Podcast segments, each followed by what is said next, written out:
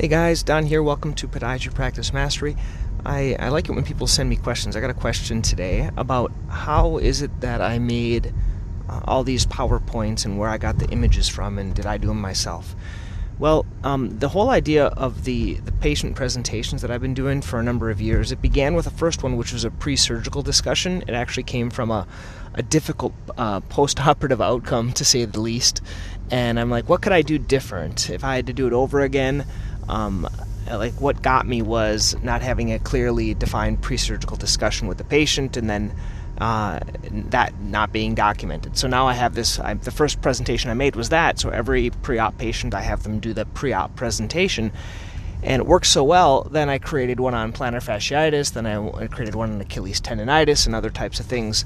And um, so basically, what I did is I made one Google slide and um, the first ones, that, that pre op one, I, I was using at like a rudimentary one, and I did it, and then I sent it to someone on Fiverr. And there's like these people that develop slide decks, and I think I paid him, I don't know, 20, 30 bucks or something like that. And he made it look really nice.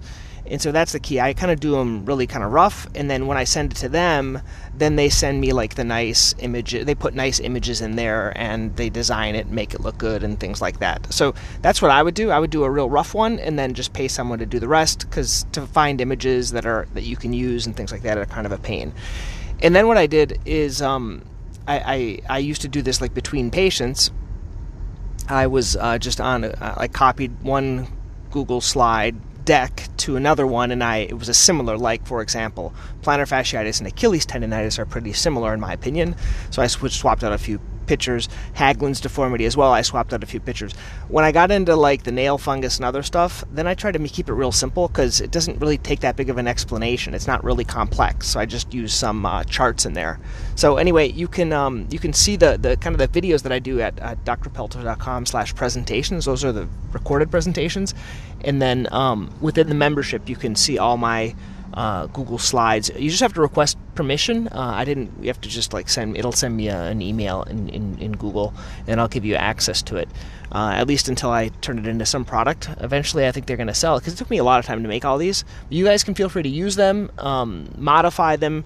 Um, the access I gave was viewing access, so to edit, you're going to have to download them and then make them your own. Okay, uh, good question. If you have other questions about presentations and things like that, uh, please let me know. Okay, thanks.